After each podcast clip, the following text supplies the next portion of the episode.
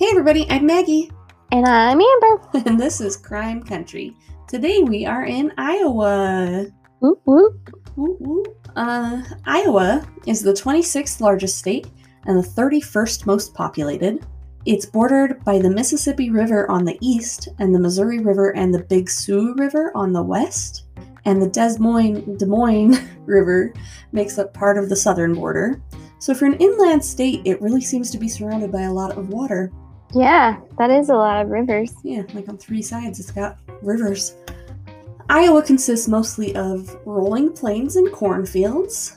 And if you visit Iowa, you could visit the Effigy Mounds National Monument in I- the Iowa River Valley, which looks like a gorgeous, lush river area with miles and miles of horse trails and just raw natural beauty.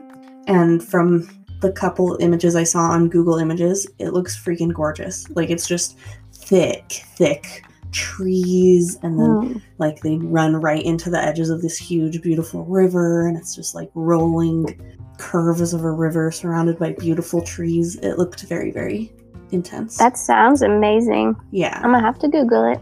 yeah, yeah. Um, or if you visit Iowa, you could visit the Des Moines, the Des Moines, The Des Moines. the capital city of Iowa, Des Moines, uh, and see the Capitol building, which has stunning architecture. And then you could hit up the Iowa State Fairgrounds, which apparently is popping all year round. And then at the end of the day, you could end the day at the Botanical Gardens. There's a lot you could see if you go to Des Moines, Iowa. yeah, it My- seems it seems pretty well rounded. Yeah, lots of options. Yeah. Iowa is known for being one of the most rural places in the United States, apparently. Huh. Is what one thing I read said, but I don't know if that's true. But there is something for everybody there if you decide to visit. Some weird laws in Iowa include it's illegal for mustached men to kiss women in public. Hmm, I feel like that was a law in another place too. I think so too. So apparently, mustaches just were not proper at some point in time. It's like, mm, you're dirty, don't kiss women. That's funny. it's also illegal for a kiss to last longer than five minutes. Um, okay, that's Fair. that's good. Yeah. Yeah, that's fair. I Um, think. one armed piano players must perform for free. Why? I don't know. Isn't that dumb? That's messed up. He only has one arm. He can't do that many jobs. Let him make money off of his piano playing. Come on. It's impressive. No kidding. if I was one handed and I could play the piano, you better believe people better pay me if I'm giving them a show. You go play at the piano bar and make twice the tips of anybody else. Yeah, because you're probably way cooler. I would be impressed if we went to the piano bar and one of the piano players only had one arm. Oh, heck yeah, I'd be so impressed. If I was- love the piano bar so much. Oh my god, It's I love the piano bar. It's so much fun. We have dueling pl- piano bars in downtown Salt Lake, and it's amazing. Yeah, they had one of those in downtown San Antonio also called Howl at the Moon. and it was so much fun. Um, funny story when me and Aaron first moved to San Antonio, so we went to go visit, and then his friend and his girlfriend they were like, "Oh, we'll take you guys downtown. We'll show you a good time. Whatever." We go to the Riverwalk. We go to Howl at the Moon, and we just had a little too much fun. and like you know how Aaron gets when he gets going, and then how I get when I get going. and so we were just having a good old time, and um, Aaron got a drink called a, the bucket of chum, which was a terrible idea. It was like a rum drink with That like a bunch of stuff. It like was a terrible idea. Just the name alone, bucket of chum. Yeah. No, thank you. Yeah, but leave it to Aaron to pick that out. So he gets this bucket of chum, and so by this time we're like all like we should not be drinking anymore. We should definitely be done. And then we have this bucket of chum, and we're not wasteful, so we're like chugging this stupid bucket of chum. You're not And- wasteful. and so we we go out on the dance floor because obviously that's where I was the majority of the night. And then Aaron finally decides he's like, "Oh, dancing looks fun. I want to dance." And so Aaron tries to dance with me and freaking drops me Oh on my the ground. god. and he just like lays me out. Like he tried to tip me back or something, and then he just like dropped me right on the ground. And I was just like, oh my gosh. So, anyways, but long story short, not really short because I'm still going, but that wasn't even the moral of the story or the point of the story. So, the point of the story is the next day we were leaving San Antonio to go back to Utah, and we get we're walking around the airport, and we both look like big bags of crap and we're just like feeling like death and this guy comes up to us and he's like were y'all at the Howl of the Moon last night? no, wasn't us. like, you have oh us my mistaken. We're like, how does that even happen? We're at some random bar in downtown San Antonio, and then the next morning at the airport, we happen to see the same guy that was there last night. And so- We were just super embarrassed. We were like, uh, yeah, that was us. and then we were just walking away like the walk of shame. We were like, Yep. oh God. we were those buckets of chum. Yeah. So don't ever order a bucket of chum. It's not a smart idea. It sounds bad, and also I never order a drink with rum in it. So Yeah. Rum is one of his faves. So he often decides he wants to drink rum. I hate rum. Anyways, other laws in Iowa. Did both of the piano players at Howling at the Moon have both arms? they did have both arms. Mm, no one good. armed They piano player. Made a paycheck. uh, Yeah. So it's also a crime in Iowa to use a dead person's handicap parking sign or license plate, which That's I think pretty morbid. I think it's a lot everywhere. Like I'm pretty sure anywhere I you go, you can't do that. Yeah. But I included this because my ex boss used to do this. Uh. Oh. Cruella, her Oh.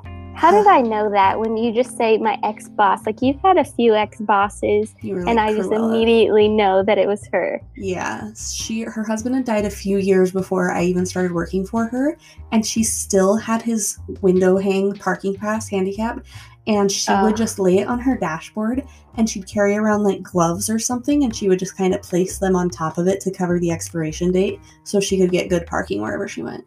Oh my gosh. Yeah, she was Of a terrible person. Ugh. yeah.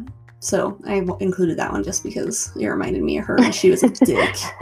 Uh, Yeah.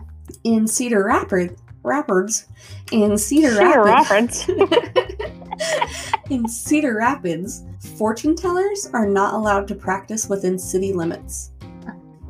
And Interesting. lastly, in Fort Madison, Iowa, the fire department is required to practice firefighting for 15 minutes before the t- attending a fire.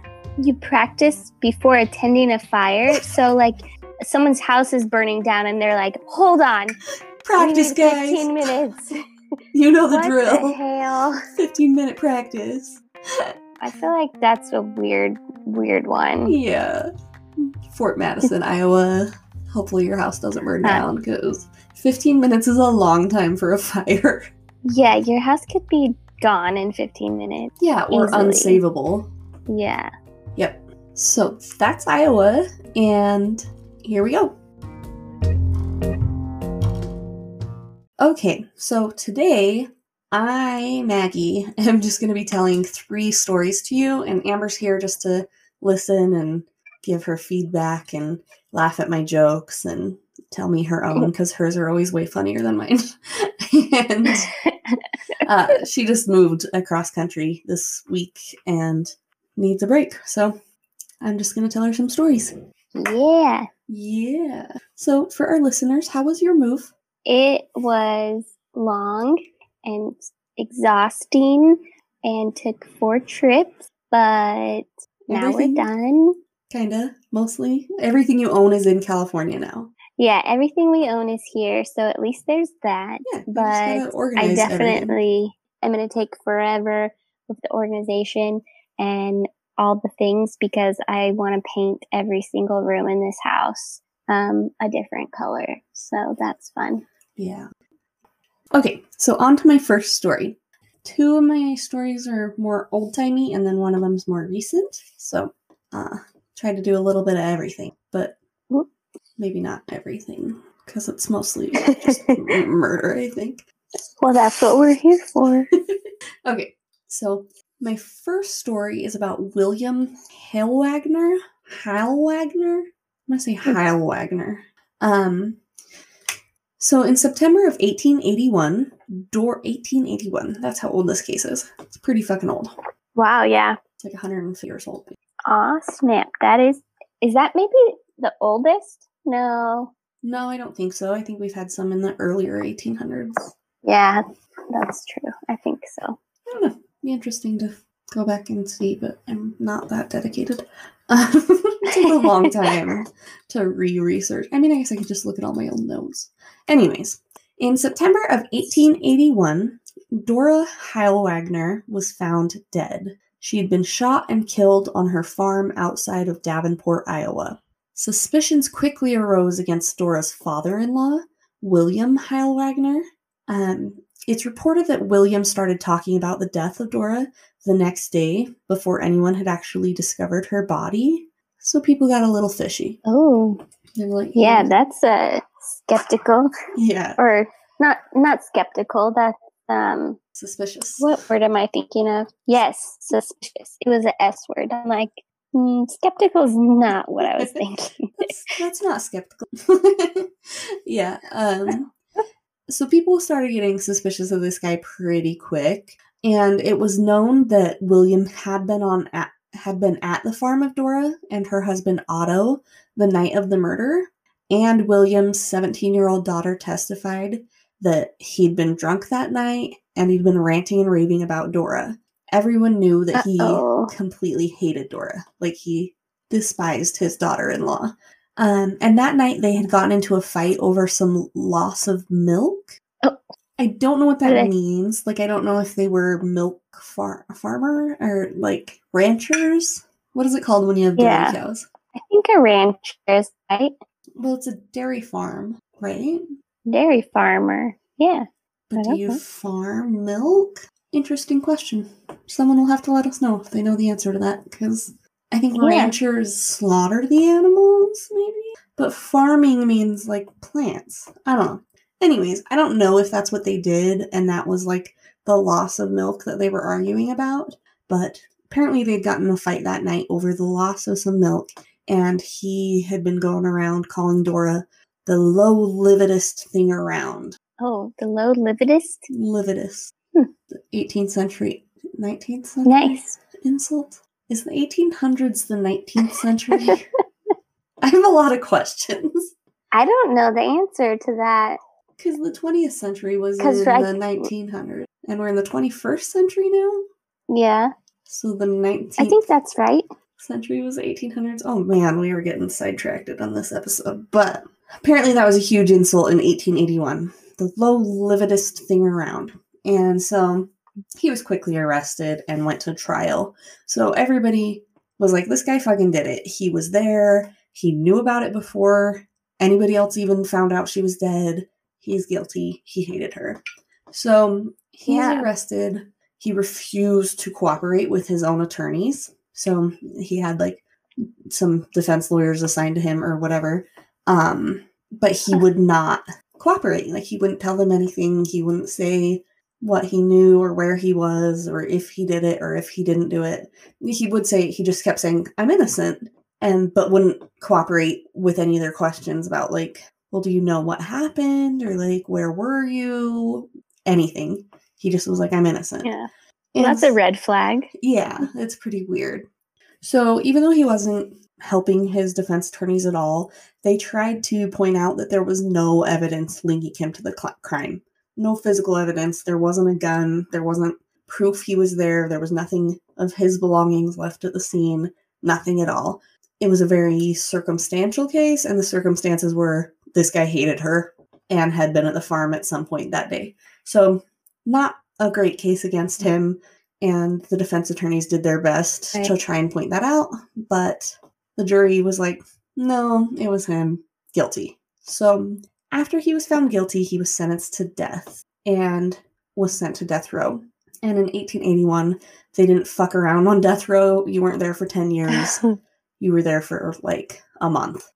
Dang. he was there for six months, but uh, still, that's insane. Yeah. So, William Heilwagner was sentenced to death. He's sitting on death, death row, and this local reporter, Charles Edward Russell, heard about his case and thought it seemed odd that there was no more proof of what happened. And he was like, This seemed weird. I want to talk to the guy and see what happened. And this guy was the first, like, journalist. Like, he was the first reporter that did actual research and didn't just report like the gossip or whatever, you know? He like looked Oh, into yeah. stuff, he got facts, he wanted to find the truth. He ended up earning a Pulitzer Prize at one point and he co-founded the NAACP. He was like a super important person in journalism in this time and he just had this feeling that something was wrong with this case and so he he was curious and he wanted to go talk to William. So he goes to the jail to interview William and try and figure out like what happened, see if he could get any more details out of William on like why this wasn't making sense to him.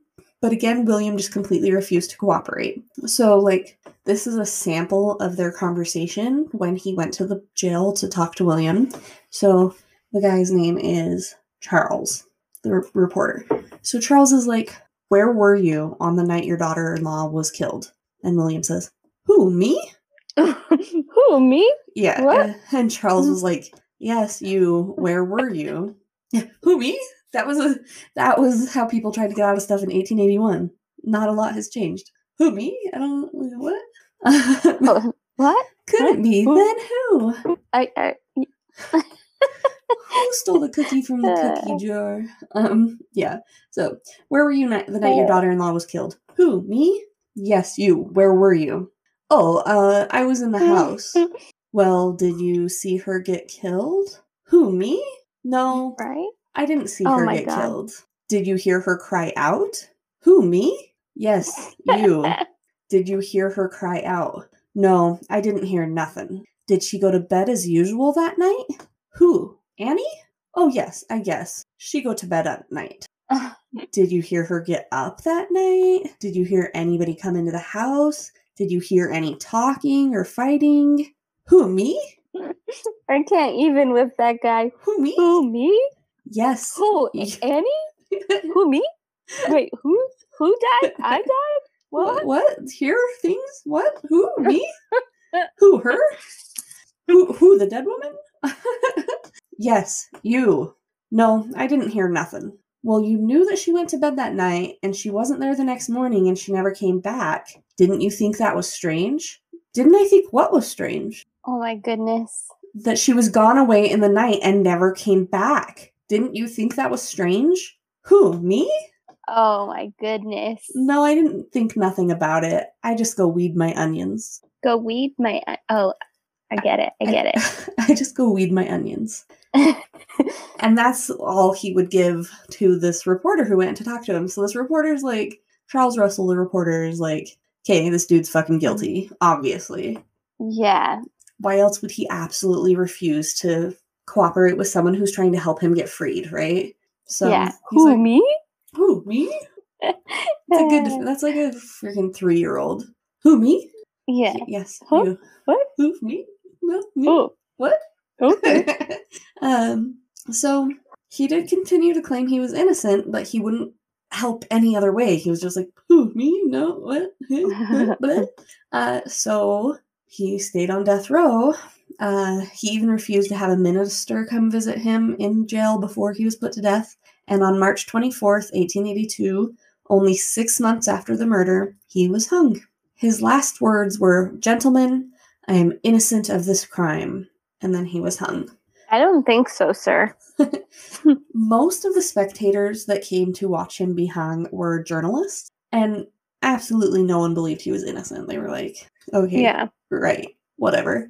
So he's hung, he's killed by the state or whatever, and then 10 years later, a note was found in a lodging house in Quincy, Illinois. The note confessed to the murder of Dora Heilwagner, and the writer of the note was Otto Heilwagner. William's son and Dora's husband. What? William had known his son Otto committed this crime, and he went to his death to protect his son. Holy shit. Yeah. So Otto couldn't handle the fact that he killed his wife and then his dad died for it. I don't know why he didn't say something before they hung his dad. He had six months to be right. like, shit, my bad, guys. I did it. But nope, he let his dad die for his murder of his wife. Then he wrote this note, left it in a lodging house, and went and jumped off a bridge and killed himself. My goodness. Yeah. So in the So letter, how long how much time happened between there between when his dad died and then he killed himself? ten years. Oh wow, he lived with himself for that long. Yeah, and I don't, I don't. It was so old. It's not like there was status updates on like what he was doing in that time frame, but Yeah. he didn't tell anybody until he decided to kill himself, and so he left this note. In the note, it was a long letter he wrote about like what had happened. He said he found out that Dora had been. So she's called Dora, but I think she her nickname was Annie because he said Annie when he was talking about her, but her legal name was Dora. Um, so in the note, he said that she'd been unfaithful to him. And I think he wasn't even staying at the home at the time. So he went to her home slash their home in the middle of the night, convinced her to come outside to talk to him, and then just shot her oh, outside the home. Yikes. Yeah. Because she cheated on him, possibly. So Possibly.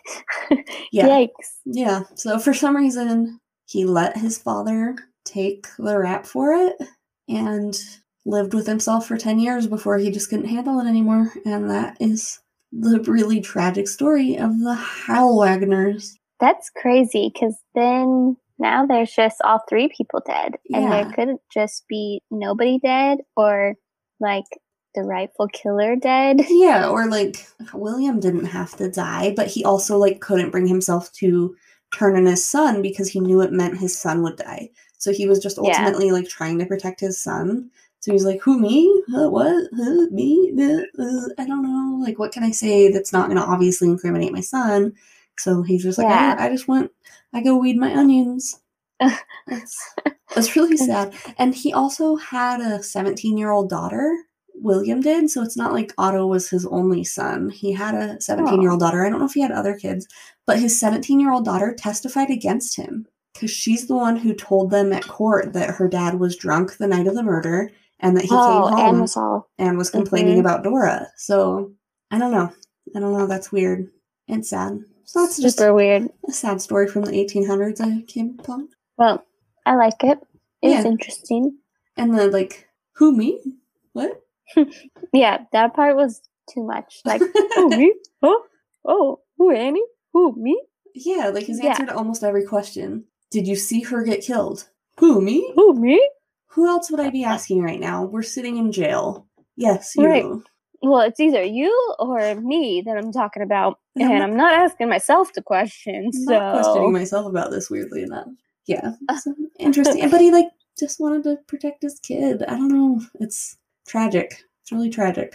But then he left his other kids without a dad, you know? So it's like, come on, man. yeah, I don't know. If I ever have kids, they better not fucking kill anybody and expect me to take the rap. Yeah, same. But thankfully, our legal system won't put you to death in like a month. Yeah, have plenty of time. But then again, they do put to death people who are innocent sometimes. So, oh, is it really much better? Yeah, All right. it's true. So, this next story is interesting. Unlike that first are- one. Are you gonna do the two old ones, or are you gonna do the old one, the new one, and then another old one? I'm going to do the two old ones and then the new one because that's the way I researched them and I think it flows nicely. So, Okay. Uh, this one's really creepy. I'm ready for it. I'm excited. Okay, so this is about the Villisca axe murders. Isn't there a Netflix show or something about this Villisca? Maybe, I but I haven't heard of it. so, The the the V Villisca word sounds familiar, but I don't think I know this story, so we're still good. Well, hopefully most of our listeners haven't seen that special. I don't know if it's a real thing or if I just think it sounds familiar. There's a movie that was made in 2016. Maybe that's what I'm thinking of. I still don't think I've seen it though.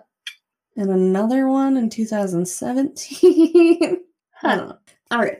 On the morning of June 10th, 1912, neighbors of the Moore family were growing concerned. The Moores had four young children of their own, and then two local girls had been staying the night at their house.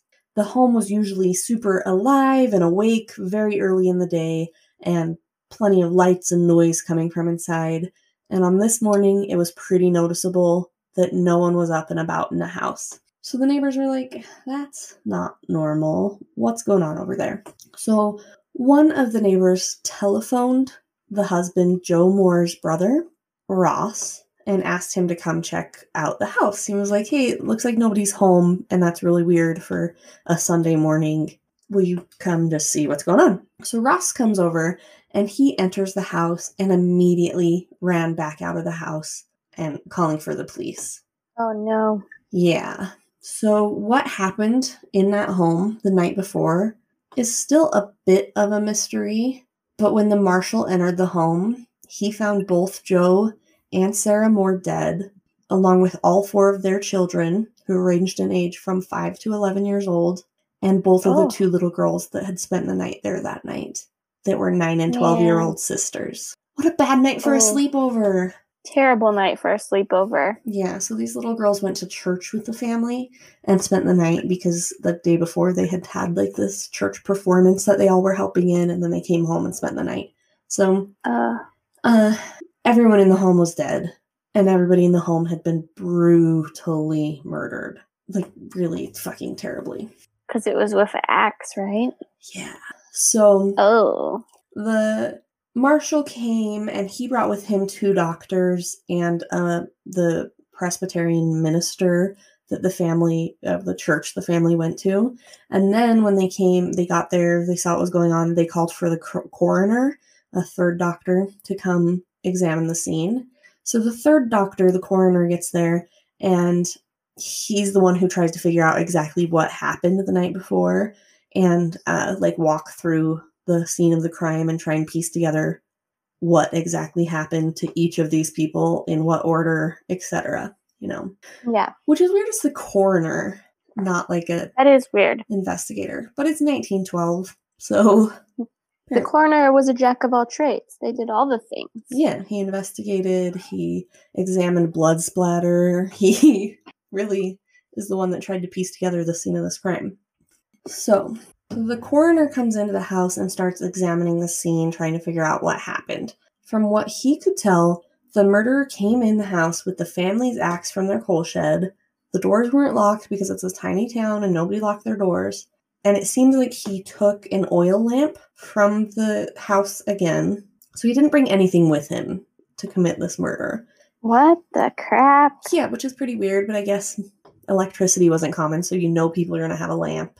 And almost everyone had an axe just sitting in their yard in their coal shed or whatever. So Yeah. I don't know. But so he found an oil lamp in the home. He removed the chimney, which would chimney the light up and spread it out and make it light up more of the room. So he took the chimney out and then he bent the wick to make the flame as small as possible and then turned the lamp down so it was giving off the least amount of light possible so he could still kind of see around the house but not wake anybody up with the light. And then he started with the adults. So he entered the home, he passed the first room that had the two neighbor girls sleeping in it. He went up the stairs, past the bedroom with the four other kids in it, and then went into the third room and murdered the adults. So- yeah. So he passed all of the children on his way to start with the adults. And he stood over Joe Joe and used the flat side of the axe instead of the sharp side Oh. because the sharp side sticks in stuff when you hit it and you have to like wiggle it out.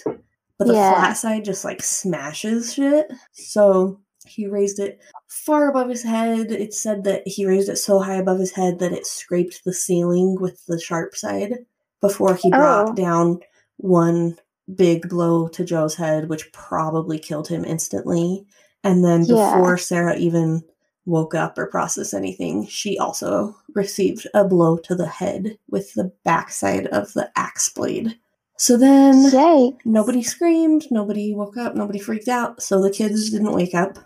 They didn't have time to freak out. They all just freaking Yeah. just woke up and their lights were knocked out and they maybe couldn't they even, didn't even wake up yeah at all. probably like not. just like they died in their sleep, hopefully.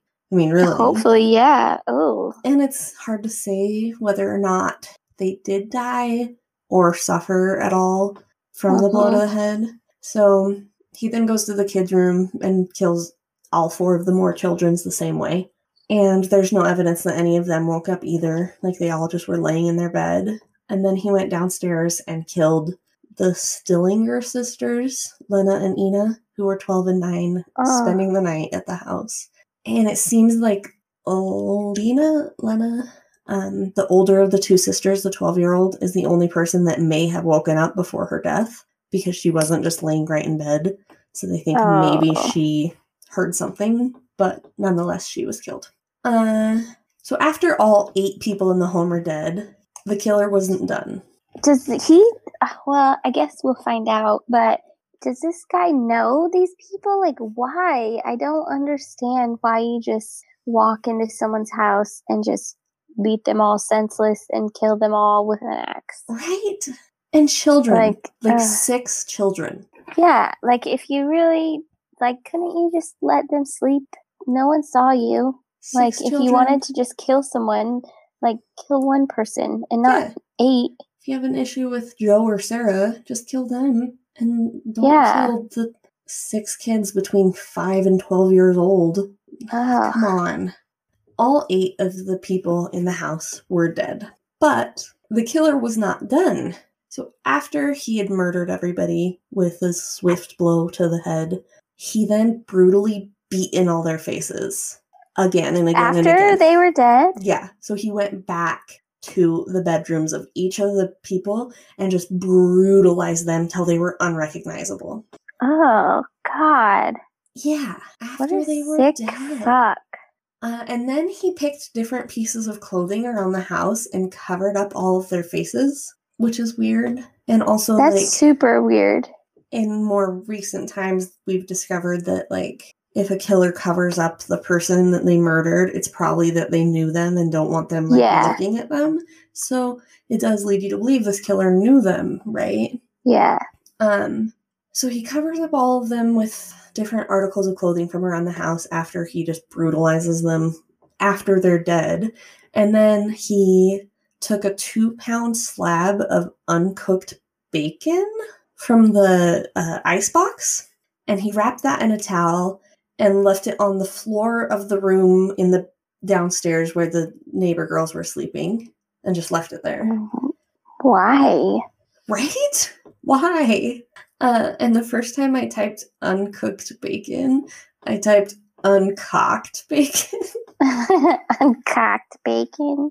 what the fuck Uh. is uncocked bacon?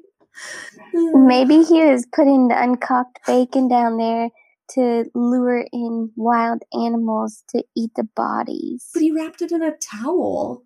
Yeah, I don't know about it then. Yeah, it's maybe like was gonna bring it with him and forgot it. oh, I just killed all these people, but uh, uh, I think I want some bacon and eggs later. I'll steal their bacon. Oh shit, I forgot to go beat their faces in. I'll leave the bacon here and I'll remember to pick it up after I come back down. And then forgot it, darn it. I don't know. Who me? Yeah. Uh, they also found a piece of a keychain, which I think keychains were probably a lot different in 1912. But they found a piece of Uh-huh. a keychain that was not from the Moore's home at the scene. So it was probably the killer's. The killer also filled a bowl with water and probably used that to wash the bloods from his, his hands and kind of clean up after brutally murdering eight people Ugh. and he just kind of hung out in the house. He he took different articles of clothing also, and he covered every piece of mirror or glass around the house. What? So he put like clothing in front of all the windows. He covered all of the mirrors, anything he could see a reflection in. He covered with random articles of clothing. Weird. Super weird.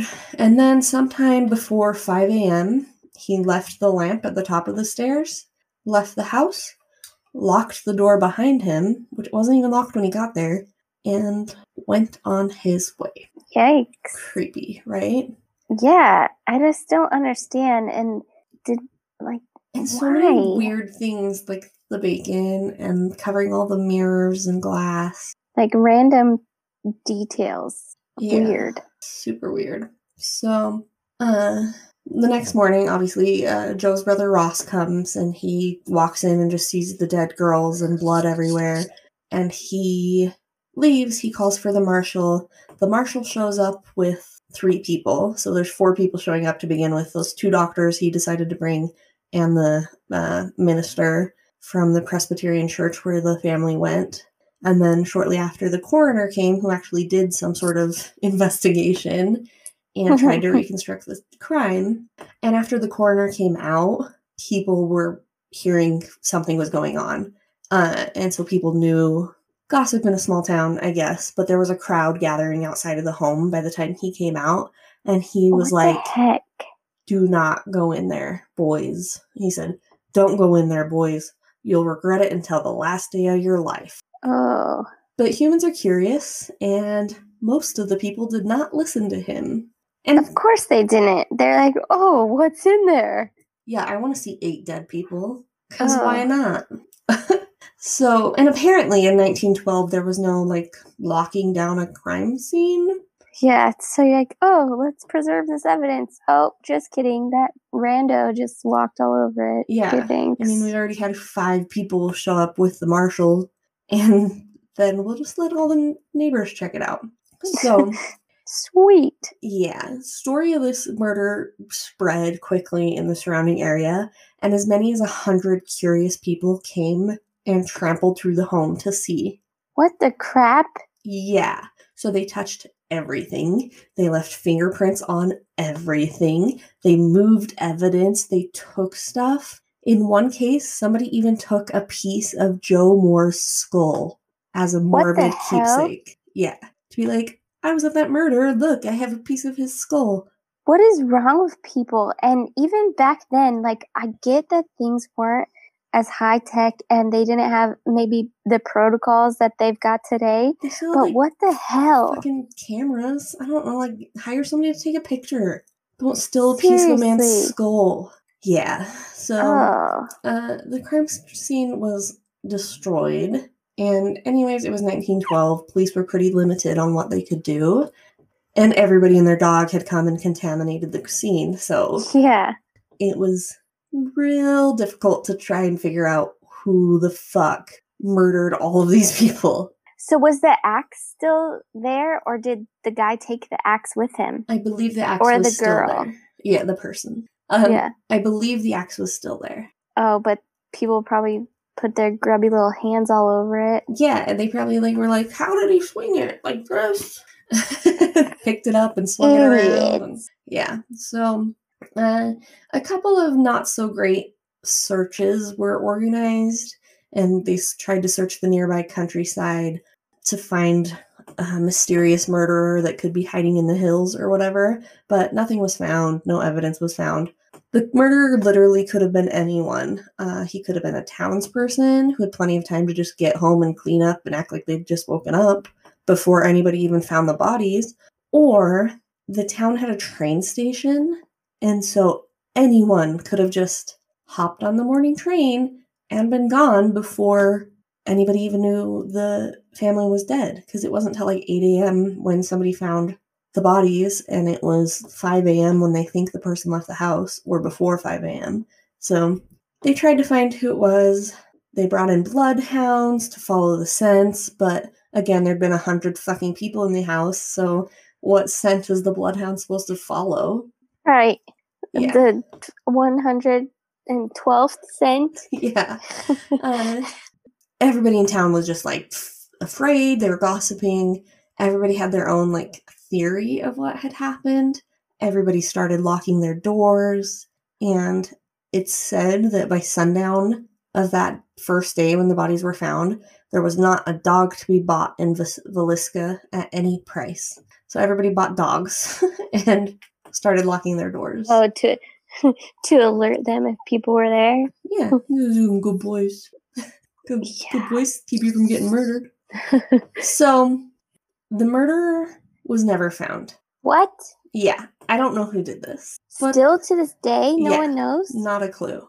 But there's a few possibilities of who might have done it and reasons why they might have done it. So I'll tell you what they are and see what you think. Because I think I, I picked one that I think did it.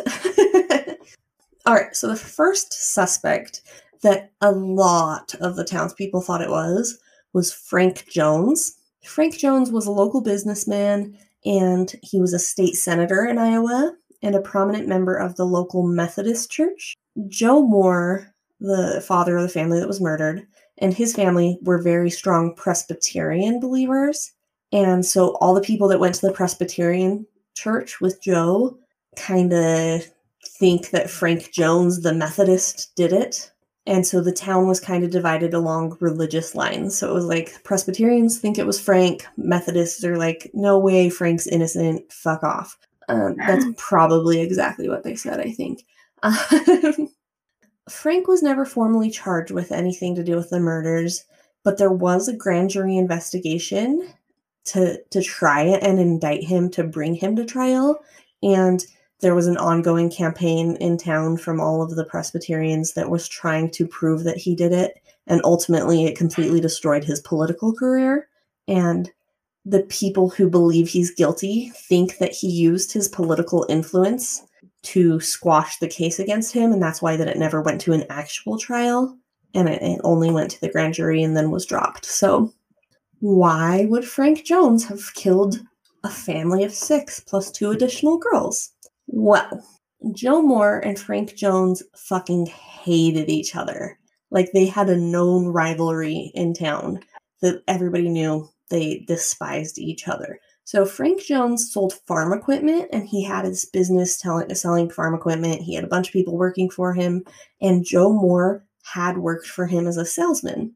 Joe was super super great at his job and he became the best salesman super quickly. But Frank was a super douchey boss and he expected his employees to work from 7 a.m. to 11 p.m. 6 days a week. Excuse me? Yeah. There's yeah. no work life balance there. What the fudge? Yeah, no, thank you. So, Yeah, you can fuck right off, mm, pal. yeah, but Joe worked for him for seven years. With that schedule? Yeah, he got Sundays Yeah. off, and that was it. So, he worked for Do you know how much of your life you would waste working that many hours? All of it. Like, it's not even worth it. But, like, I don't know, it's 1912. Jobs are limited. You gotta do what you gotta do to support your four kids. But, I don't know. Well, goodness gracious. That's insane. So Frank was a bad boss, and he also was like a state senator and just a wealthy man who took advantage of people, apparently. But um, Joe worked. Joe worked.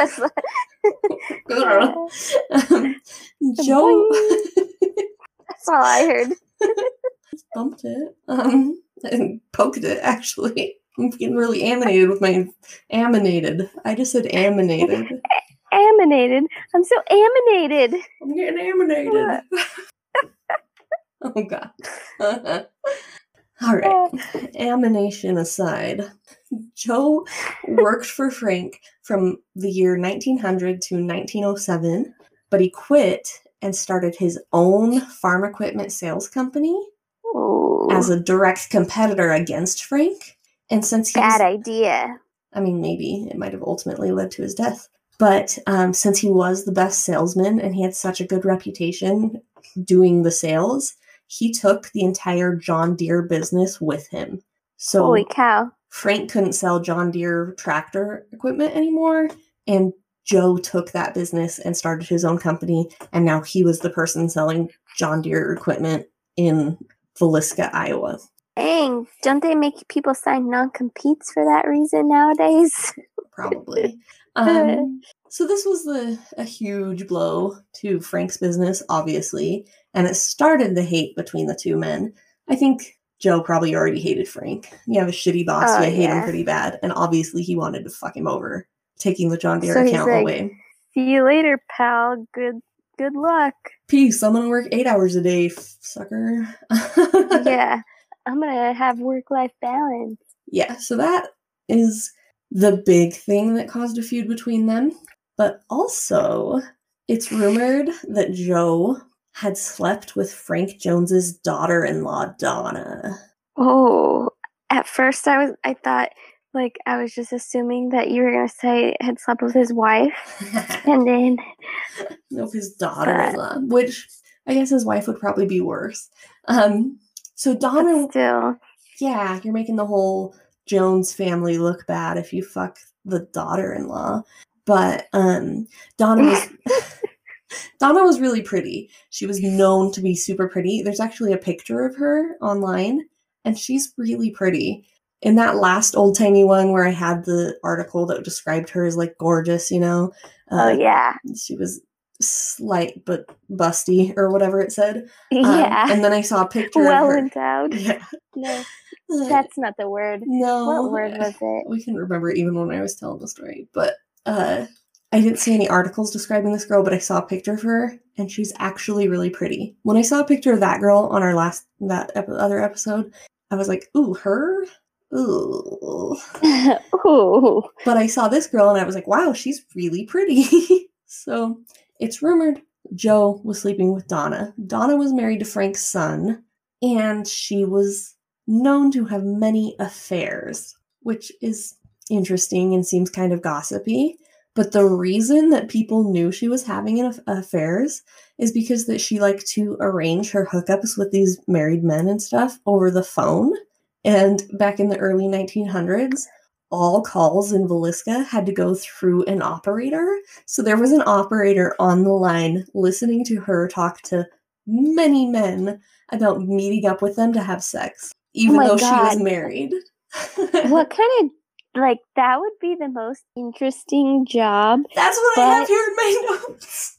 I literally but was like, I want to be a 1900 phone operator.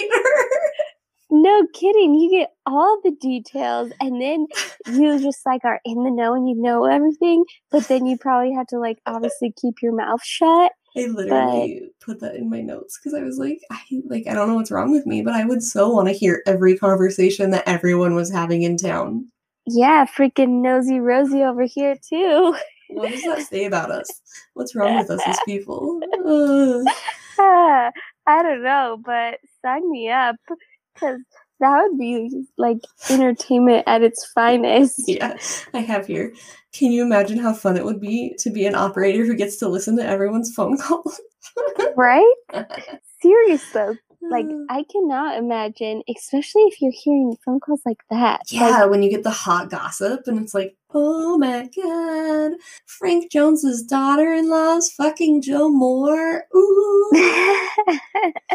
And like, and who who do you even get to talk to about it? Like, do you talk about it? You tell everyone. You tell all the biddies at church. You tell you like whisper non-discreetly, like in the butcher shop when you're picking up your lamb for Sunday dinner or something. Like, oh, I can't. It's so sad to hear about Frank Jones's daughter-in-law. And the other lady's like, oh, what, what, what did we hear about them? Hmm? And you're like, I, I, I don't want to have a big mouth, but I just thought I had heard that she was sleeping with Joe Moore this weekend. Mm. Oh, oh, really? Oh my, that's a terrible rumor. I know, terrible, terrible. We shouldn't gossip. No, no, we shouldn't. yeah, that's. I imagine that's exactly how it went. Uh, but poor, poor Sarah Moore. Her husband was a cheater. Anyways, so Frank fucking hated Joe. Joe stole a bunch of his business, lost him a bunch of money, and fucked his daughter in law, which made his entire family look bad. They were mortal enemies. It was so bad that they would literally cross the street to avoid each other, which is a huge sign of hatred when you live in a tiny, tiny, small community where there's like Yeah. one street everybody walks down. So everyone knew they hated each other. It was super, super obvious. So everybody in both of their churches were like, it was fucking Frank that killed Joe. And then Frank's church, they were like, no way. It was probably somebody else because Joe was a sleazebag.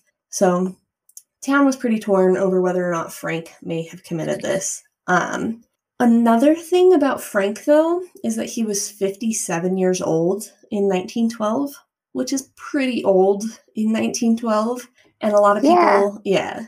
So a lot of people didn't think he could physically swing an axe that hard that many times. Yeah, I mean, especially if he wasn't like physically fit, like doing stuff. I'm not sure. I'm not sure what kind of shape he was in, but that was one of the things I'm thinking was like people didn't think he'd be strong enough to do it. Yeah, because life expectancy back then was definitely much. Um, yeah, like he was elderly. Lower. yeah. But like if you're 57 today, you're in your prime. Yeah. Oh, yeah. Totally. you could swing an axe to kill eight people, no problem. Uh, oh, yeah, for sure. But please don't. yeah, let's not do that. I mean, it's like just go to one of those axe throwing like uh things that they have now, the yeah. bars, not bars, axe throwing event things, but they serve alcohol, and I think that's crazy. In Utah, they've really, really tried to fight letting them serve alcohol at those places because Utah's liquor laws and stuff. But I think it came down to like a well, if they also have a pool table, they can be considered like a billiards bar plus axe throwing, and then they can serve alcohol or something weird like that. But yeah, Utah really tried to fight the alcohol and axe throwing combination. Yeah, I mean, we've done plenty of the axe throwing very intoxicated while camping. Oh my god, I cut my leg so bad that one time. so I mean, probably not um, not ideal, oh but uh, it's a good time. One time we all went camping, me and Spencer and Amber and Aaron and our dogs for Memorial Day weekend. And one of the mornings, Amber and I woke up and started the day with mimosas. Like two bottles of champagne. Two bottles fine. of champagne. And then we cracked open a magnum bottle of wine, red wine. and we were both done by early afternoon. But not before we decided to join the boys in their axe throwing and I cut my leg open a little bit terrible idea because you got yourself like right on the shin, didn't yeah, you? Yeah. Oh, yeah. That was not ideal, but uh, my yeah, headache. My headache that night was way worse than the pain in my shin. Oh my god! Yeah, I woke up that night in that tent and I vomited my freaking brains out. it was a bad idea, but it was a lot of fun. it was a terrible idea. Do not start your morning with two bottles of champagne and, then a and magnum bottle basically a mac yeah don't do that before noon and think that you're going to survive because you will not you will feel like death for two days straight before 8 p.m that same day like i literally was dying i was like i'm going to bed and my head will stop hurting eventually anyways a lot of people didn't think frank jones could commit the murder but he was super fucking rich.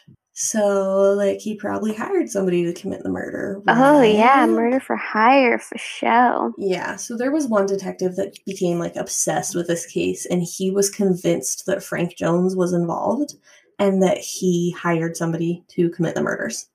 And he even picked a person. He was like, I know who he hired to do this crime. The man he thought that did it was William Mansfield. And a couple years after the Moore family murder, William Mansfield was arrested for murdering his own family with an axe in Illinois. Oh. But when they went back, because this this detective was like, it was him. He uses axes. He was totally in the area at the time. He did it. I know it. Frank Jones is guilty. But they went back and looked at it, and William Mansfield was gainfully employed in Illinois at the time of the murders, and he was on the clock hundreds of miles away when the murders happened. There's no way he committed the murders. This one detective was just like trying to pin it on him, basically. So he's just a copycat. Uh, or it was just a super easy thing to find at the time because everybody had axes. But yeah, that's true. So it wasn't William Mansfield that committed it, but a bunch of the locals still think that Frank hired somebody to do it. Even the father of the two little girls that were sleeping there that night, he he's convinced. Well, he was convinced. I'm sure he's not around anymore. Uh, he was convinced Frank Jones was involved somehow for the rest of his life. He was like Frank Jones fucking did it, but who knows? So the next suspect we have is Lynn George Jacklin Kelly. Why do they have so many names? Lynn George Jacklin Kelly. Yeah, I'm just gonna call him Lynn. But uh, Lynn Kelly was an immigrant from England he was a preacher and a known sexual deviant with well recorded mental problems. Oh. Not great. Uh, no, he does not sound great. So Lynn had been in Villisca the day of the murders. He freely admitted that he had left town that morning on the train uh, before the bodies, or around the same time the bodies had been discovered. And um, but he said he didn't do the crime. He just was like, "Yeah, I was in town. I left that morning. Wasn't me."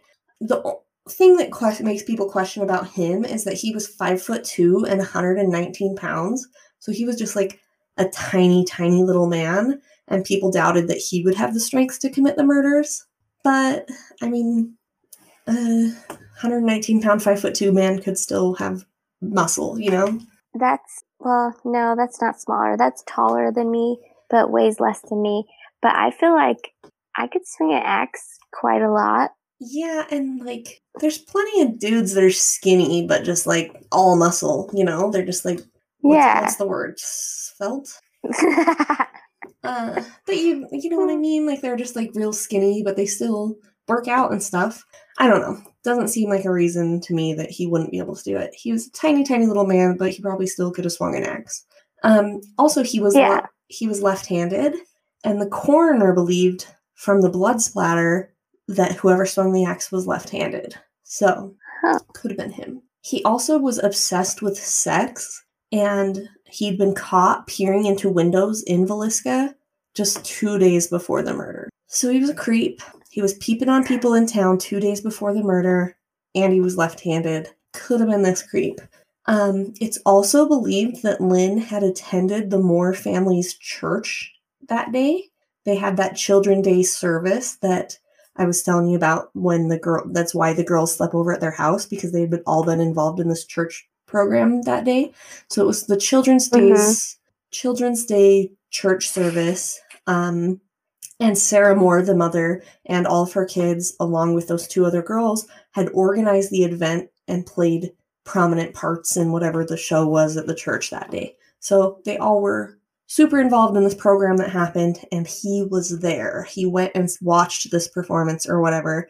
And some people think that he spotted them at church and just like became obsessed because he was a little pervert and followed them home and then spied on them until they went to bed. And there was even a spot in the family's barn where he could have easily laid down on top of some hay and peep through a knothole and just watch the family until they fell asleep. So he seems oh. pretty fishy. Fishy. So I'm not sure when he first came to the attention of anyone about this case, uh, and it took a while for the case against him to get any traction. But in 1917, they called a grand jury uh, to listen to evidence about him as well to see if they wanted to take him to trial.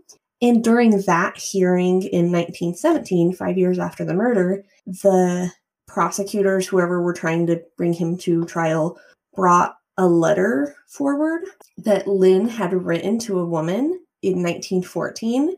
They gave this, this to the judge to examine it and use as evidence against him that he was a total creep.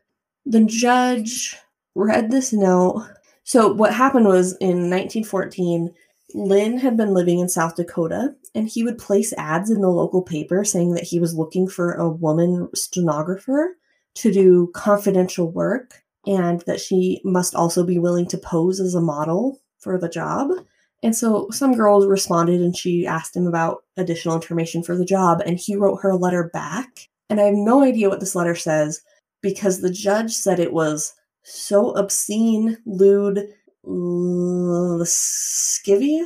What? Lascivious? Is that a word? Hmm. Lascivious means of a person, manner, or gesture, feeling or revealing an overt and often offensive sexual desire.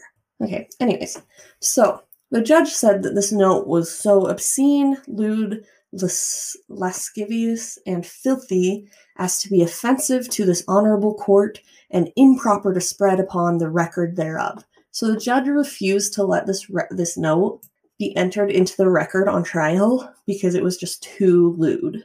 Um, so nobody knows what it said, but apparently it was fucking terrible. So this girl writes him and she's like, Oh, hey, I'm interested in your job that you were put in the paper. And he writes her back this letter, and part of it said that um, she'd have to be willing to type for him in the nude, and uh, part of the stenographer job would be just typing in the nude, modeling for him naked.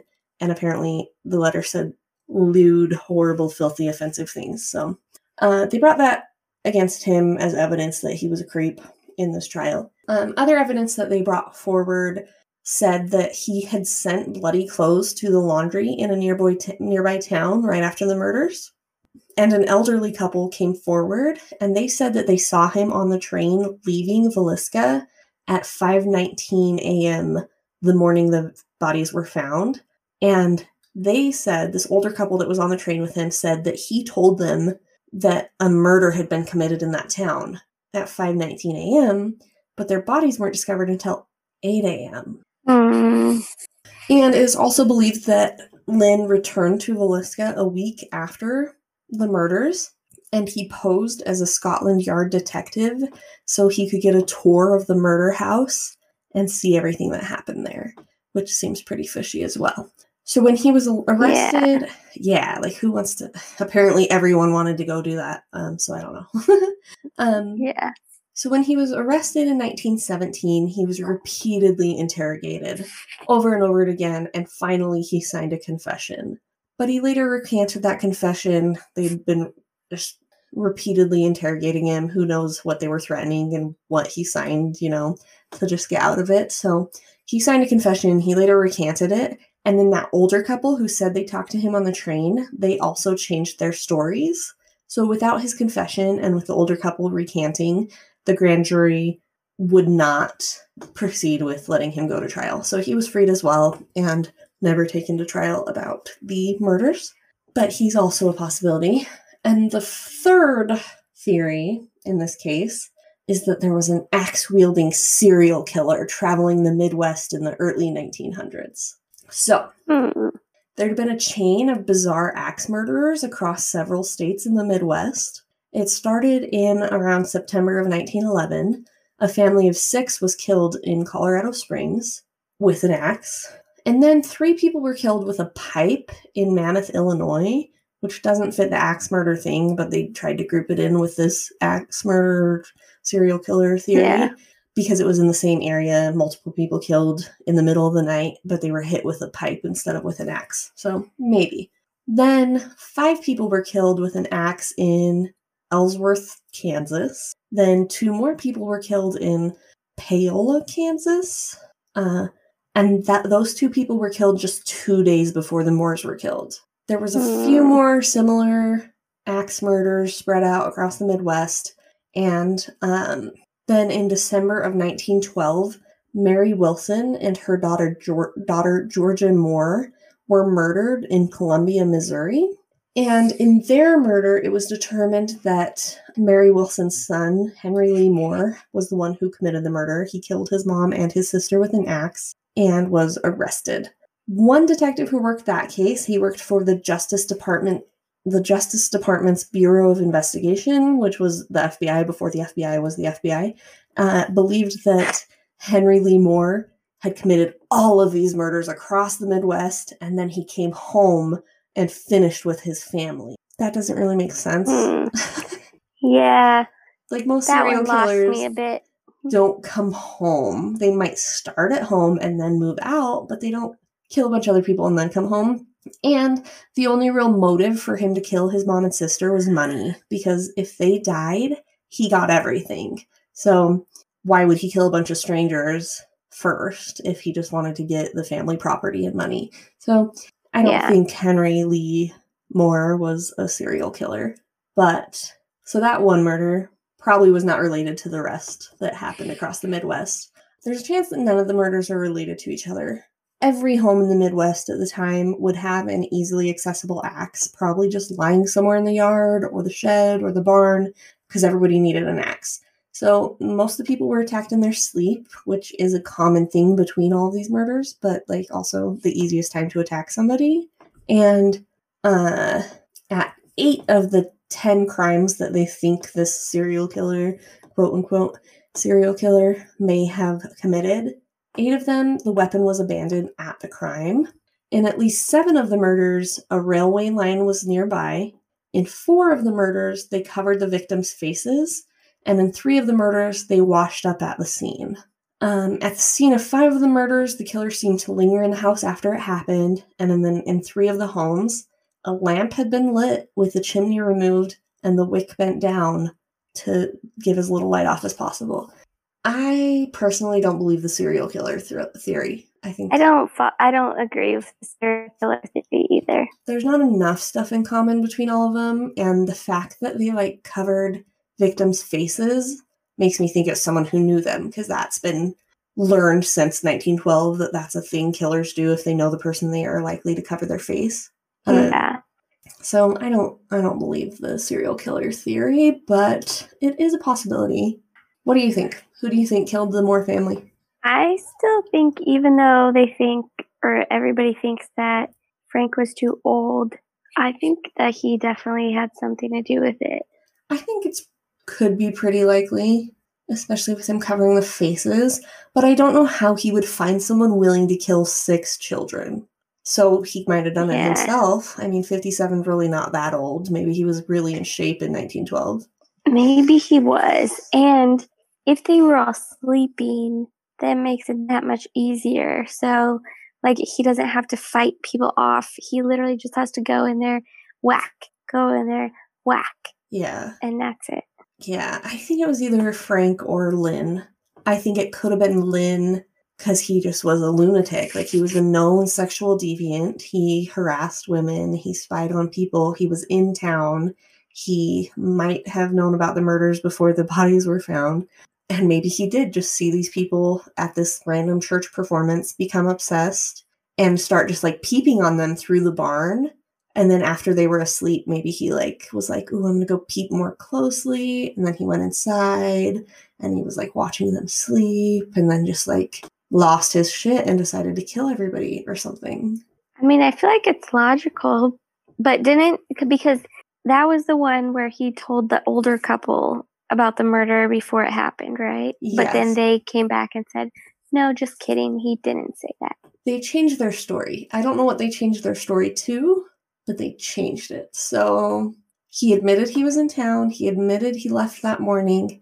This old couple may or may not have seen him on the train that morning. He was caught in that town peeping on someone else two days before the murder. I mean, it's a real good possibility. But who kills an entire family and then never gets caught murdering someone else after? Right. I don't know. I don't know. It's a mystery. So And he wouldn't have known any of them personally, so no need to cover their faces. yeah, but maybe he like came to his senses after and started feeling bad or something. And he was like, yeah, and so then he was especially like, with the kids. yeah. So I don't know. I don't know. No one knows. So one last thing about the Moore family murders before I move on to my third story. The house where they were murdered still stands. What? Yeah, so it's a common tourist attraction. You can do tours of it, and you can even do overnight tours where you stay the night and do like ghost hunting or whatever you want. You can spend the night in this house where eight people were murdered with an axe and the killer was never found. What? We should go. It's in Iowa. It's $428 for one to six people to spend the night there, and then $75 for each additional person. So, not too bad if That's you're not terrible. splitting it between six people. Um, it sounds fucking terrifying though. Like it still doesn't have electricity or running water. So there's a barn outside with like electricity and a toilet and running water. So if you need to go, you can just go out back and go into the barn. But the house itself where you would be sleeping doesn't have anything. And you have to bring your own like sleeping bags and stuff because you just sleep on the floors in this old 1912 murder house. That's pretty creepy. I don't know if I could sleep there, but I definitely want to go there. They do daytime tours too, but the night Maybe I'll just seem... do the daytime because I'm too scared. I d- I don't think any sleeping would happen. That's for sure. Yeah, I, I would not sleep. I would just maybe like just be sitting there all one eye open the whole night. yeah, no way. I could not sleep in that house. I'm gonna go sleep in the car. See you guys in the morning. Right. I'm like, um, I'll be in the barn by the by the electricity in the bathroom. oh, it'd be so creepy. Fucking ghosts in that house for sure. Yeah, yikes.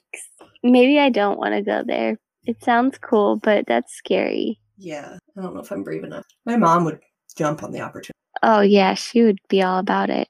Yeah, so I thought that was kind of crazy. You can Google it. It's like the Vis- Villisca Axe Murders, and that'll pull up the website where you can like book your tours in advance and stuff and check out the story and everything there. But it's pretty interesting. There's also pictures of the victims and stuff on Google if you want to see like the two little girls or the suspects that might have done it, stuff like that. So it's pretty interesting. If you want to learn more, type it in your Google Docs. yeah, Google, man. Okay. I can't believe that there's never a killer confirmed. Yeah. And there probably was That's a ton of evidence left behind for like modern days. Yeah. But in 1912, they couldn't do DNA. They didn't have a database for fingerprints.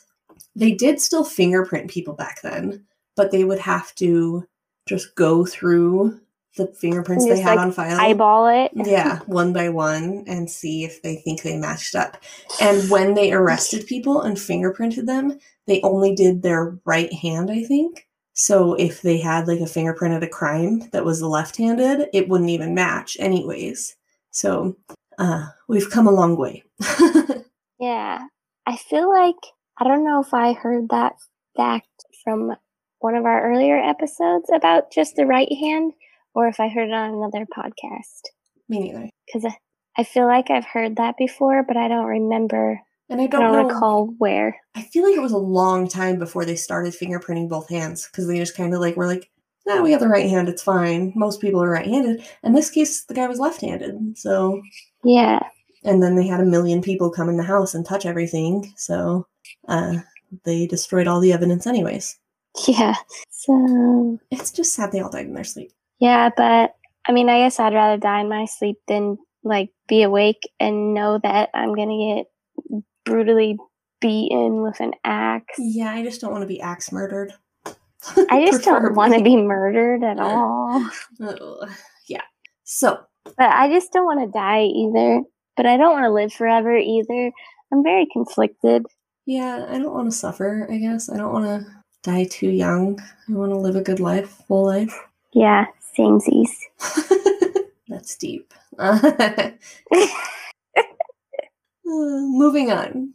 Third story. This story takes place in 2001, and it's the story of Tracy Richter.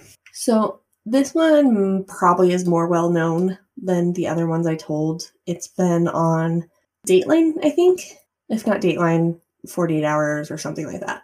So some people maybe have heard this one. On December 13th, 2001, police received a panicked call from a 13 year old boy. He told the dispatcher that someone had broken into his home and shots had been fired, and he didn't know what was going on, and they needed to send someone immediately.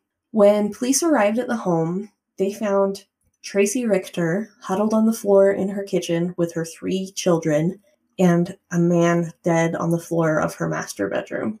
Tracy Thanks. was startled. She told the police that she had been attacked.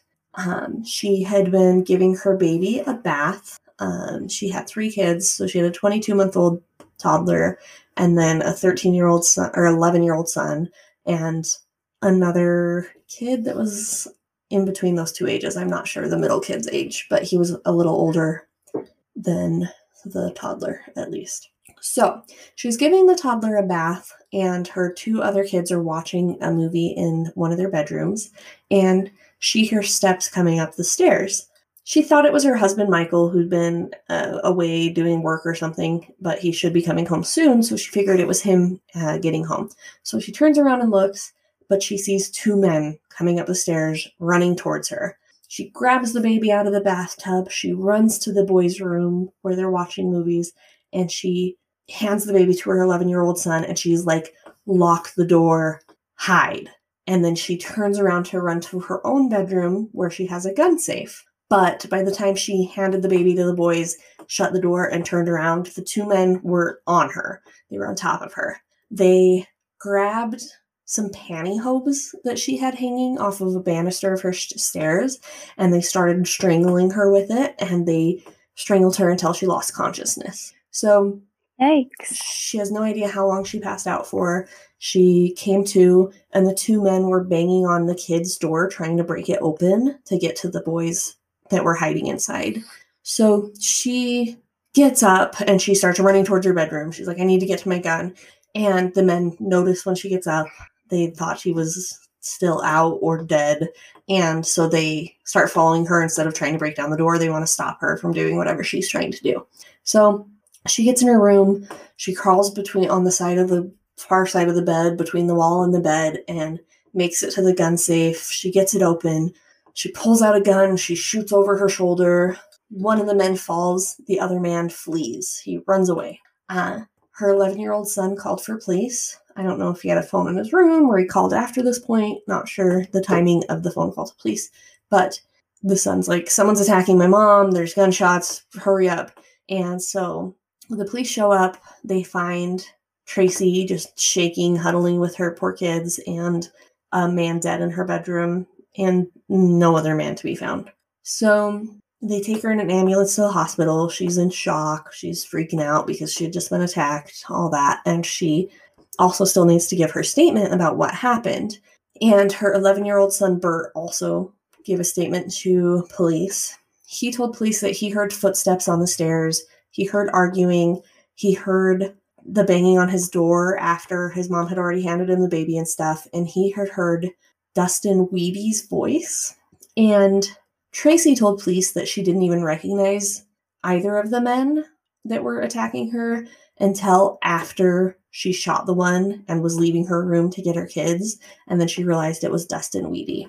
So, Dustin Wehde was a 20 year old guy who lived in his parents' basement near, nearby. He was described as like a really nerdy, awkward kid.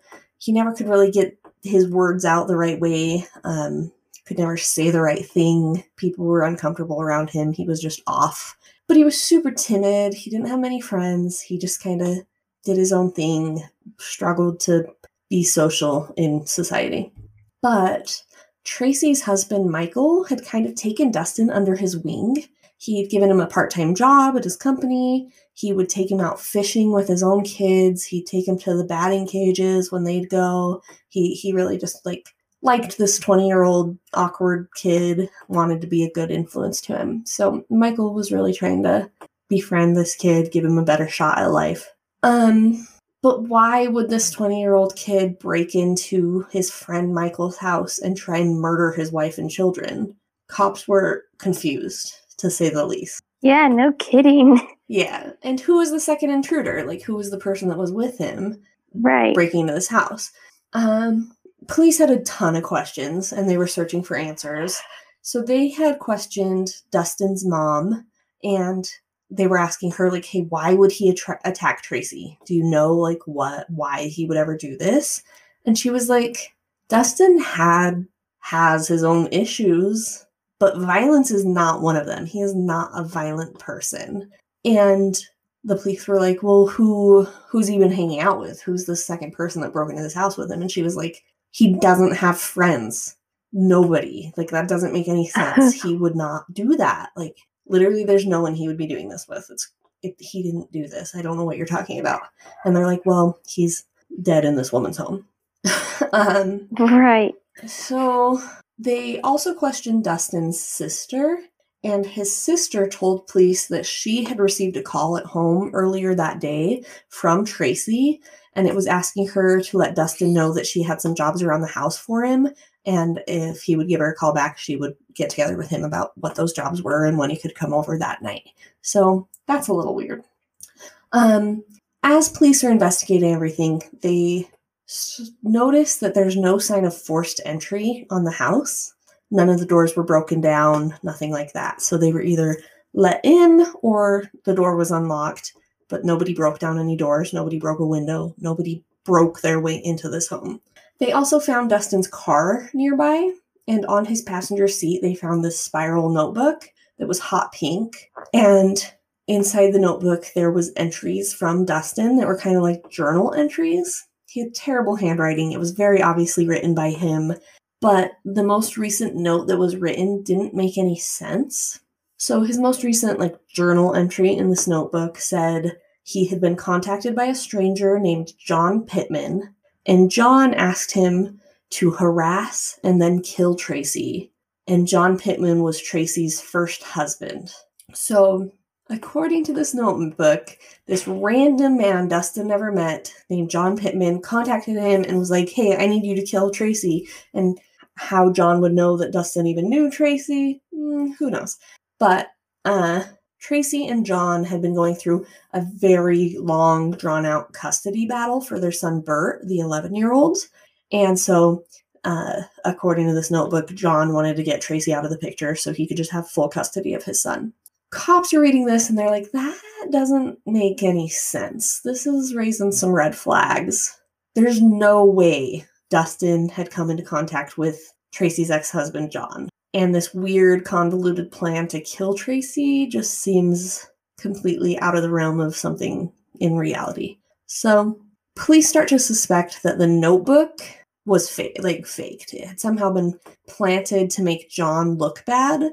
Uh, but it was done in Dustin's handwriting. So whoever did it convinced Dustin to write this note about John, even though there's no way in hell he knew John Pittman. So please start thinking maybe Tracy somehow convinced Dustin to write this note to make her ex John look like a crazy person so she could get custody of their kid.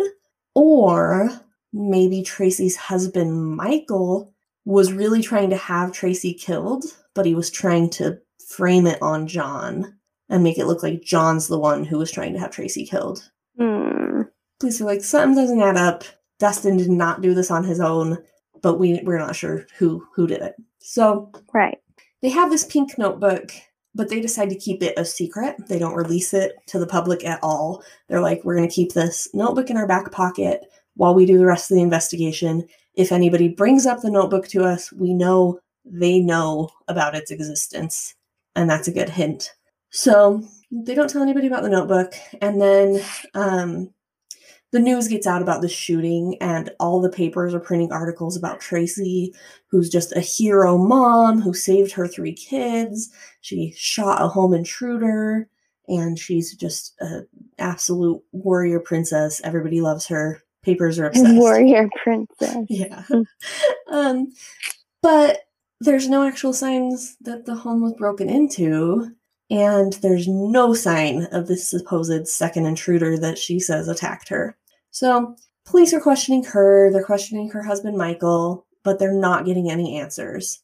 And after a year of investigation, the case just goes stale. They're not getting any inf- new information.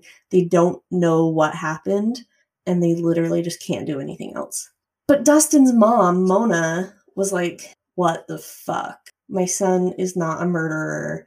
This isn't right. He shouldn't be dead. And everybody is writing about him like he's some crazy attacker who broke into this house and tried to kill his family at four. I'm not okay with that. So in 2003, Mona files a wrongful death lawsuit against Tracy. She wanted to clear her son's name and prove that he that Tracy was lying. So during the deposition for the wrongful death lawsuit, uh, Tracy stands by her story of what happened that night, but before the suit goes to trial, uh, Mona, Dustin's mom's lawyer, convinces her to drop the charges. He says, This is going to cost you more money than it's worth, and I, I don't think we're going to win. We just don't have enough. Sorry, you should drop it. And so she drops it, and basically the case is just cold at this point. So, the following year after that, in April of 2004, three years after the murder, Michael files for divorce from Tracy. And Tracy does her best to make this like a super difficult divorce. She's like, I'm going to drag this out for as long as possible, and you are not getting custody of my kids. So, their divorce started in 2004, and it wasn't finalized until 2007. Holy cow, three whole years? Yeah, she dragged it out. She was not making it easy for anyone. And then she moves to Nebraska with the kids. So Michael, who they met uh, on online somehow, and he would lived in Australia when they met. So she flew to Australia and met him, and then they got married, and he moved here to Iowa for her. And now they're divorced. She takes the kids and moves to Nebraska to try and keep him from being able to see the kids. But he works from home and he's like, fuck you, I'm gonna be my, near my kids. So he moves to Nebraska too. And at this point, just like with her first husband, this custody dispute gets nasty. So as soon as she moves to Nebraska, she find or as soon as Michael moves to Nebraska, Tracy finds out where he's living and she starts harassing him. She starts harassing his landlord, threatening both of them. She's just being insane. In 2008, a new agent is assigned to the police department in Iowa, and he takes another look at this case uh, about the the intruder that was murdered by the woman he was trying to murder. And so this new agent calls up Tracy and he asks her about what happened that night, and she's more than happy to talk to him. She's like, "Yeah, he broke in he attacked me. There was two men. They tried to strangle me. I lost consciousness. Blah blah blah blah blah. And then she mentions that uh, somebody had said something about this mystery notebook that was never found, but uh, she heard about it, and it definitely sounds like somebody hired Dustin to kill her. And the police are like, We've never told anybody about that notebook. You're the only person that's brought it up to us. You're the one who knew about this fucking notebook. Oh, whoop see. Yeah. So hmm. she's like, uh, and they're like, oh, what about this notebook? Because they don't want to let on to her that they're like super suspicious of her. And she's like, oh, I only heard about it because Michael used to talk in his sleep a lot. And he mentioned this pink notebook in his sleep. And the detective's oh, like, okay. So Michael said in his sleep that he had Dustin write in a pink notebook, and she's like, mm-hmm. And while he was sleeping, I would ask him questions and he would answer them. So that's how I know the notebook was pink. I know what was written in it. Michael made Dustin write in this pink notebook and try and frame John or Jim, I can't remember his name right now, for the murder. And Michael told me in his sleep, and the detective was like, fuck right the fuck off. That's ridiculous. Uh, Basically, yeah. But they don't no say way. that to her. They're like, okay, we'll look into that. Thank you. And then she went home and wrote an email to one of the detectives saying, like, hey, this is all the knowledge I have about this notebook. And one of the lines that she wrote in the email to the detective is almost word for word what was written in Dustin's notebook. So it's like, obviously, you wrote the fucking, you told Dustin what to write in his fucking notebook. Yeah, exactly. So Police start to believe that Tracy somehow convinced Dustin to write these things in his notebook. And originally, she was trying to pin it all on her first husband so she could get custody of her oldest son. But now she's trying to pin it on her second husband to get custody of her two younger sons. And it's not working. so the police are still working on this, but it's 2009 at this point. It's been eight years since the murder. And Michael and Tracy are about to go to trial um, for custody and stuff. So Tracy tried to file for a restraining order against Michael to make her case better and why she should have the kids. And the police were like, we can't just give you a restraining order without any actual evidence that he's done something to you. And so she was like, oh, right, right, right. So she calls the police a couple days later and she's like, oh my God, my ex husband broke into my car and put a picture of the dead body of the man who tried to attack me eight years ago in my car so I would find it because he's taunting me and I think he's threatening my life. And so police call her down to the station to talk to her, and she thinks she's going in to talk to them about getting this restraining order. But in reality, they sit her down and they're like, You're dumb. We know you put the picture there. Michael's innocent. And she's like, ah, excuse you, fuck off. And so she leaves all pissed off. But they don't tell her that. Excuse you, fuck off. But they don't tell her that they think she committed the murder on purpose. They just are like, we know you put the picture there. You're not getting your restraining order. Bye. Um, and then the next day, this dumb bitch writes a letter to one of the other police agents saying that she thinks Michael is a danger, and he's probably a danger to those police officers' children, and he's probably going to murder their children. and she even fantasizes that he does sometimes. So now What? she's basically threatening cops' children to try and get a restraining order against her ex husband. So police are like, okay, she might actually be a danger to our families. This bitch is crazy. We need to put her behind bars. So now Yeah, she's nuts. fully convinced that she planned the murder of Dustin Wehde. So in March of 2011, this is all taking forever. This is 10 years after the incident. And police are re interviewing everyone that knew her at the time. And one of the women that they interview is like, Yeah, she told me about that pink notebook days after she shot the guy. And police are like, What? And she's like, Yeah, I thought that was like known things. That's why I didn't tell the cops about it. But yeah, she told me about that notebook. She told me what was written in it. And cops are like, Okay, that's enough. We're arresting her for murder. So in 2011, she finally gets arrested for murder. In court, prosecutors tell the court that they believe that Tracey was trying to frame her first husband, John. She wanted to make look like make it look like John hired Dustin to attack her.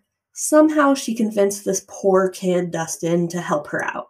She probably told Dustin that John was abusive to her and Bert, her son, and that she just needed him to write this in his notebook and make it look like someone tried to attack her and that way she could frame it all on John and she Bert would never have to be around John again. Something like that. I feel like she probably played the like victim card to this poor kid that just wanted people to like him. He was gullible, he was naive, he didn't have any friends, so he fell for it. Um and then I think he even did do like a fake attack on her to try and make it look like she was attacked, but he didn't know the rest of her plan was to kill him, and then she did. And another thing that I didn't tell you before that seems really fucking fishy to me is that she shot him nine times. Nine times. She fired at him 11 times with two different guns and hit him nine of the 11 times. She said she shot, she was on the ground shooting over her shoulder, not even looking where she was shooting, with two separate guns and she hit her target nine times. Are you fucking kidding me? No. Two different guns. Yeah. So that seems super fishy as hell to me. Uh, her defense team argued that Dustin was mentally unstable. Somebody had tricked him into writing in his notebook, but that person was Michael, not Tracey. Prosecutors pointed out that Tracy had a long history of making false allegations against people, mostly her ex husbands, trying to get sole custody of her children, and this is just an was another attempt, an extreme attempt to do that. So even like when she was trying to get custody of her first son in her first divorce, she told the courts that her first husband had molested her son, and those charges were all What the dropped fuck? because they weren't true. So, she, and then another time she pulled a gun on her first husband and fired at him. She missed, but she was arrested for negligent discharge of a firearm. This bitch is crazy. Yeah, So- she's freaking nuts. yeah. So that's the trial basically. It goes to the jury and they find her guilty of first degree murder. She's sentenced to life in prison without the possibility of parole, but her mom and her oldest son, Bert, are convinced to this day that she is innocent. What? Yeah, like to this day, they have websites up saying like free Tracey and all this crazy shit. They went on Dateline acting like they were victims and their poor mom was attacked and she's been framed and all this bullshit. And it's like, dude, you look ridiculous. She's very obviously guilty. Yeah, she's guilty AF. Yeah. So after she was found guilty, but before she had her sentencing hearing to like see if she got life in prison, she had received a letter from an inmate in prison in Wisconsin named James Landa. James Landa was in prison for sexually assaulting a 12 year old girl, and he had seen a newspaper article about her story that another inmate was reading, and he just became super interested in it, so he wrote her a letter. So she writes him a letter back as soon as she gets his letter, and it's worded very, very carefully, but she's very obviously trying to get him to have someone falsely testify that they were the second intruder and that she had nothing to do with it. But she doesn't come right out and say it, so like it's pretty fishy. But in Yeah. her letter that she wrote him, she sent him a picture of her 12 and 13 year old kids. She sent a pedophile in prison pictures of her children. No, thank you. Yeah, she's a fucking lunatic who obviously doesn't care about her, care about her kids. No, she doesn't give two shits about her kids at all. Yeah, so the police had photocopied the letter that she wrote and the picture that she sent before. So she gave it to her mom to mail when her mom visited her one time. So they photocopied it before her mom left the prison with it. And then her mom mailed it to a pedophile in prison. So also her mom Ugh, sent pictures of her grandkids to a pedophile. But that's a whole nother story. what the crap? In the letter that she wrote to him, she included all of the information about her ex husband. She included a description of him, his social security number, his address, his date of birth, and then super detailed descriptions about the crime so somebody could give false testimony. And then she even put in the letter um, the statute of liver- limitations on burglary and home invasion has run up. So if somebody came forward now as the second intruder, they wouldn't even have to serve any time because the statute of limitations is over. So basically, she's saying, hey, lie for me. You were the second intruder. I get out of prison. No one else has to do prison time. Maybe my ex husband, Michael, has to go to prison. And thankfully, that didn't happen. He didn't find anybody to lie for her. But um, when jailers searched his jail cell, they found this picture of her kids in his jail cell. Oh. Yeah. So this all came forward, the letter situation, because uh, a few years ago, her ex husband Michael was trying to get sole custody of the kids so he could move them back to Australia where he was from. But he was limited because he could, he, even though she was in prison for murder, she still had visitation rights. So he couldn't move them to Australia. He had to fight in court for years to get sole custody of his kids, even though their mom was in mur- prison for murder. Yikes. finally he did get full sole custody. They moved to australia. They're hopefully living a happy life. None of them have like a social media presence at all. They're That's probably good. yeah. Um, tracey maintains her innocence to this day. Her oldest son bert and her mom stand behind her. They are convinced oh she also got another guy to like be her fiance who went on dateline and was like she's innocent blah, blah, blah, and he looks like an idiot too so she's obviously guilty and she murdered this poor awkward 20 year old boy for no reason Yeah, that's. Ugh. I just don't understand how people get away with these things. right i mean she didn't but it took 10 years before she got arrested Yeah, yeah Like, that sucks. that's super long. Yeah it's shitty. But thankfully she's in prison now and she didn't frame her ex-husbands. Not thankfully she murdered an innocent person but at least she's he got justice. And he's not going down in history as a murderer a cold-blooded killer you know? He just was a poor Yeah, kid for sure. who got manipulated into a bad situation. Which is super shitty, but the better alternative, I guess. yeah. So that's iowa. Iowa, okay next week we are in minnesota Minnesota. Minnesota. Okay, so we will see you in Minnesota next week. Thanks for listening, everybody. If you want any more details about the stories I told today, we link to all of our sources in our show notes, so check them out. Um, you can also follow us on social media. We're everywhere. It's Crime Country Pod. And most importantly, give us a like, rating, or review on Apple Podcasts, and it would really help us out, and we would appreciate it. We love you guys. Bye. Bye. Bye.